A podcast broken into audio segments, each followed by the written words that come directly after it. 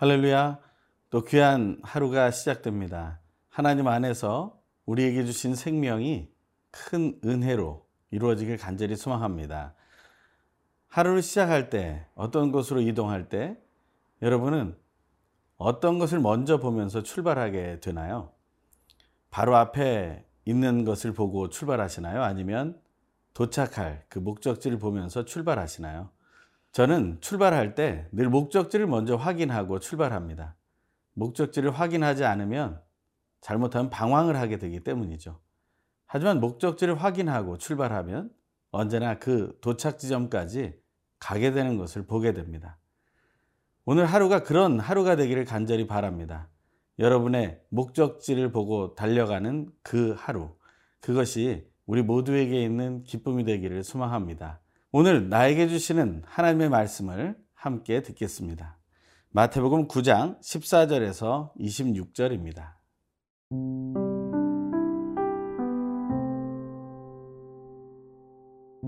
마태복음 9장 14절에서 26절 말씀입니다. 그때 요한의 제자들이 예수께 나와 이르되 우리와 바리새인들은 금식하는데 어찌하여 당신의 제자들은 금식하지 아니하나이까?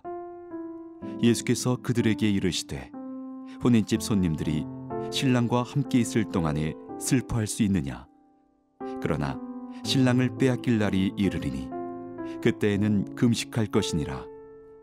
생배 조각을 낡은 옷에 붙이는 자가 없나니 이는 기운 것이 그 옷을 당기어 헤어짐이 더하게 되며 새 포도주를 낡은 가죽 부대에 넣지 아니하나니. 그렇게 하면 부대가 터져 포도주도 쏟아지고 부대도 버리게 됨이라 새 포도주는 새 부대에 넣어야 둘이 다 보존되느니라. 예수께서 이 말씀을 하실 때에 한 관리가 와서 절하며 이르되 내 딸이 방금 죽었사오나 오셔서 그 몸에 손을 얹어 주소서. 그러면 살아나겠나이다 하니 예수께서 일어나 따라가심에 제자들도 가더니 열두 해 동안이나 혈루증으로 앓는 여자가 예수의 뒤로 와서 그 겉옷가를 만지니 이는 제 마음에 그 겉옷만 만져도 구원을 받겠다 함이라. 예수께서 돌이켜 그를 보시며 이르시되 딸아 안심하라. 내 믿음이 너를 구원하였다 하시니 여자가 그 즉시 구원을 받으니라 예수께서 그 관리의 집에 가사 피리 부는 자들과 떠드는 무리를 보시고 이르시되 물러가라. 이 소녀가 죽은 것이 아니라 잔다 하시니 그들이 비웃더라. 무리를 내보낸 후에 예수께서 들어가사 소녀의 손을 잡으심에 일어나는지라. 그 소문이 그 온 땅에 퍼지더라. 오늘 본문에서 예수님은 제자들과 함께 어떤 모임을 가십니다. 그 모임 안에서 평가를 받게 되죠. 그 평가 이야기가 14절에 나옵니다. 그때 요한의 제자들이 예수께 나와 이르되 우리와 바리새인들은 금식하는데 어찌하여 당신의 제자들은 금식하지 아니하나이까? 요한의 제자들이 바리새인들과 비교를 합니다. 사실 바리새인들은 요한의 제자들도 인정하지 않죠. 그런데도 불구하고 요한의 제자들은 예수의 제자들을 핀잔하고 판단하기 위해서 이런 말을 한다는 것입니다. 혹시 우리 안에는 이런 마음이 없는지 모르겠습니다. 우리가 함께 하지 말아야 될 대상인데도 불구하고 우리가 비판을 해야 되기 때문에 혹시 이런 마음을 가지고 표현하지는 않는가 하는 생각을 해봅니다. 요한의 제자들은 잘못된 질문을 하고 있는 것입니다. 세례 요한의 제자들이 배운 것은 무엇입니까? 그것은 율법에 외인는 인생이 아니라 중심으로부터 하나님께로 돌아가는 회개를 배운 것이죠. 그럼에도 불구하고 그들은 다시 율법으로 돌아가고 있는 것을 보게 됩니다. 이스라엘의 백성의 출발점은 율법이 아니었습니다. 그들은 이집트로부터의 해방이었습니다. 그것은 바로 자유였습니다. 하지만 신의 산에서 받은 율법이라는 것 때문에 그들은 율법에 매이는 자처럼 됩니다. 하지만 하나님이 신의 산에서 율법을 주신 이유는 매일하고 주신 율법이 아닙니다. 자유케 하기 위해서 주신 율법이죠. 오히려 진정한 자유를 누리는 방법은 정결한 가운데서 누릴 수 있는 것이기 때문에 그렇습니다.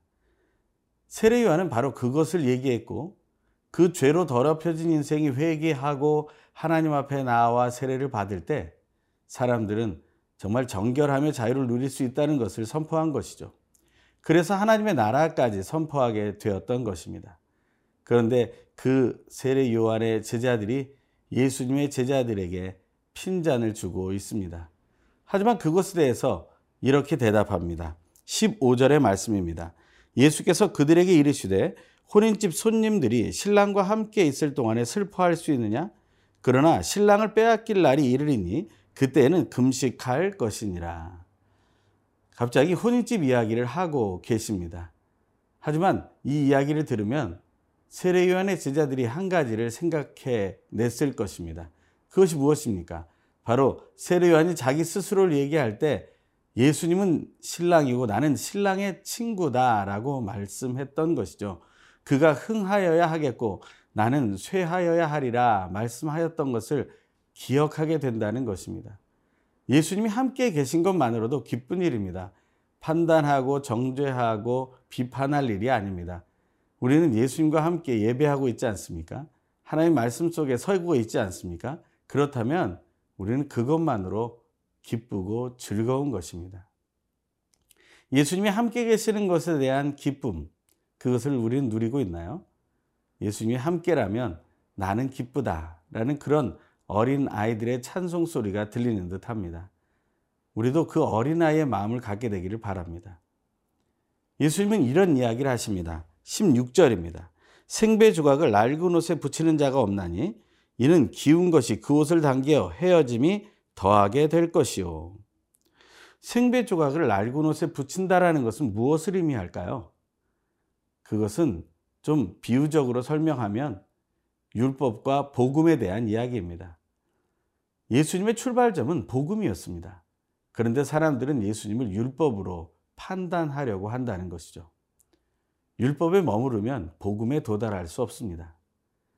우리는 목적지를 보고 출발합니다. 하지만 목적지를 놓치면 우리는 방황하게 되어 있습니다. 율법은 우리를 과정으로 인도하는 것입니다. 복음에 도달하기 위한 과정. 그 과정에는 어려움과 고통과 슬픔과 아픔이 있을 수 있습니다. 하지만 결국에 기쁨이라는 복음의 목적지에 우리는 도달하게 된다는 것이죠. 생배 조각과 낡은 옷과 이것을 우리는 구분할 수 있어야 합니다. 새 포도주와 낡은 부대를 구분할 수 있어야 합니다.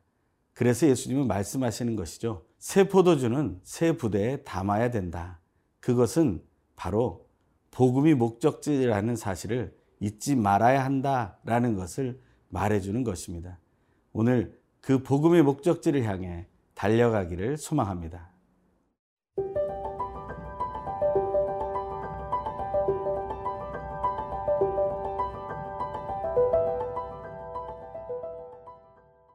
예수님은 구원이라는 목적지를 보고 달려가시는 분이었습니다. 그렇기 때문에 예수님은 흔들림이 없으신 것이죠.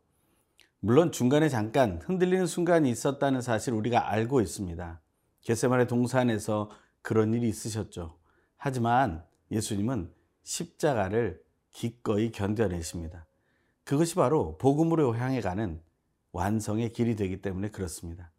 예수님은 그렇게 목적지를 바라보며 달려가십니다.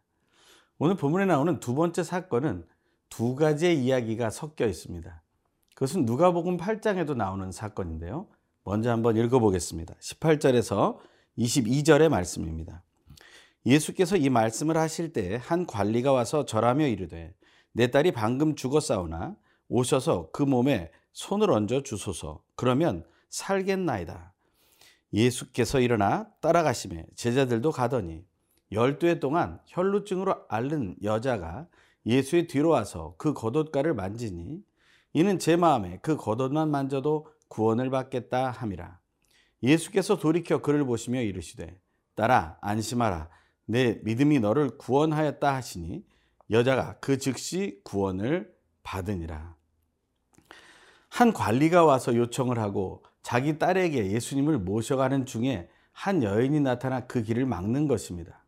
사실은 앞에서 막은 게 아닙니다. 그 여인은 뒤에 와서 잠깐 예수의 옷에 손을 댔을 뿐입니다.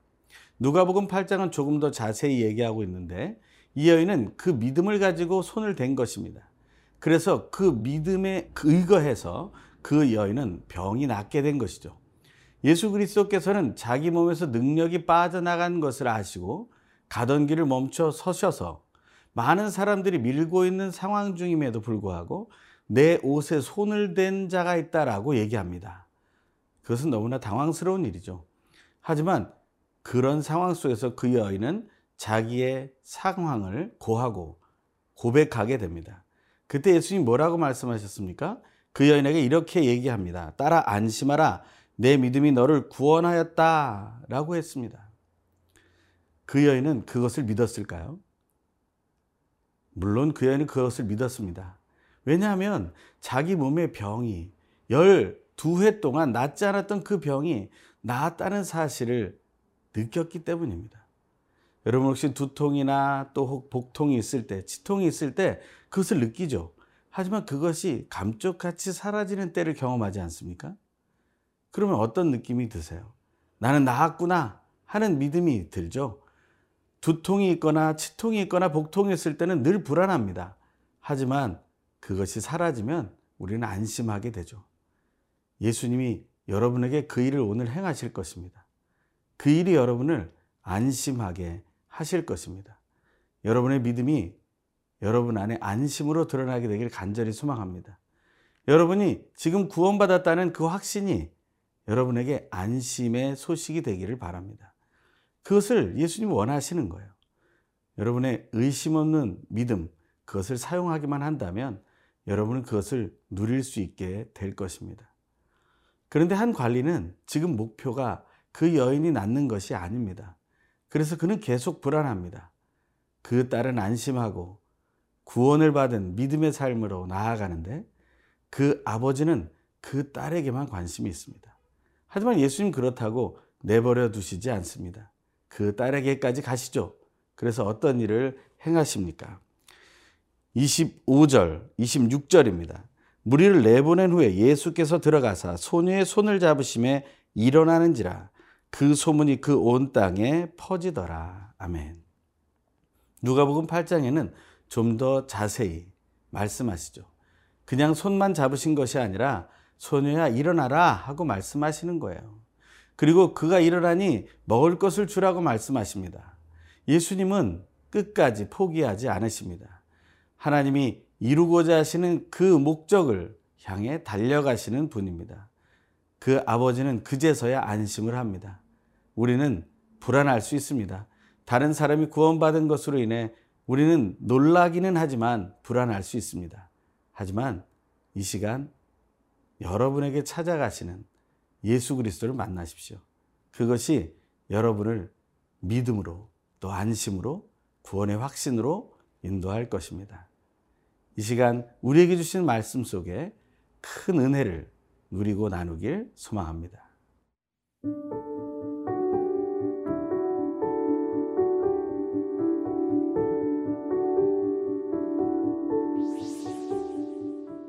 우리의 믿음을 강하게 인도하시는 하나님, 오늘도 우리에게 귀한 생명을 주시고 그 생명을 기쁘게 누리게 하심에 더욱 감사드립니다.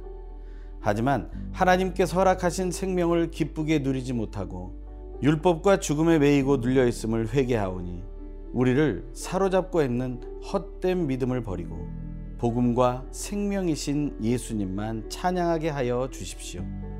복음을 믿는다 하면서도 혼돈에 빠진 우리들을 사랑하시어 바른 길로 인도하시는 예수님의 이름으로 기도드립니다. 아멘.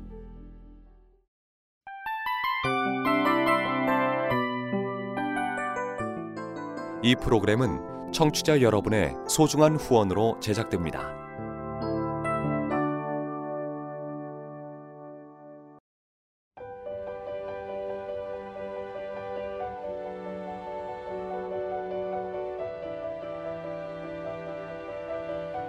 세상에는 수많은 교회들이 있지만 더 깊이 있는 말씀 강해를 찾기 위해 크기로만 교회를 선정하지 않습니다.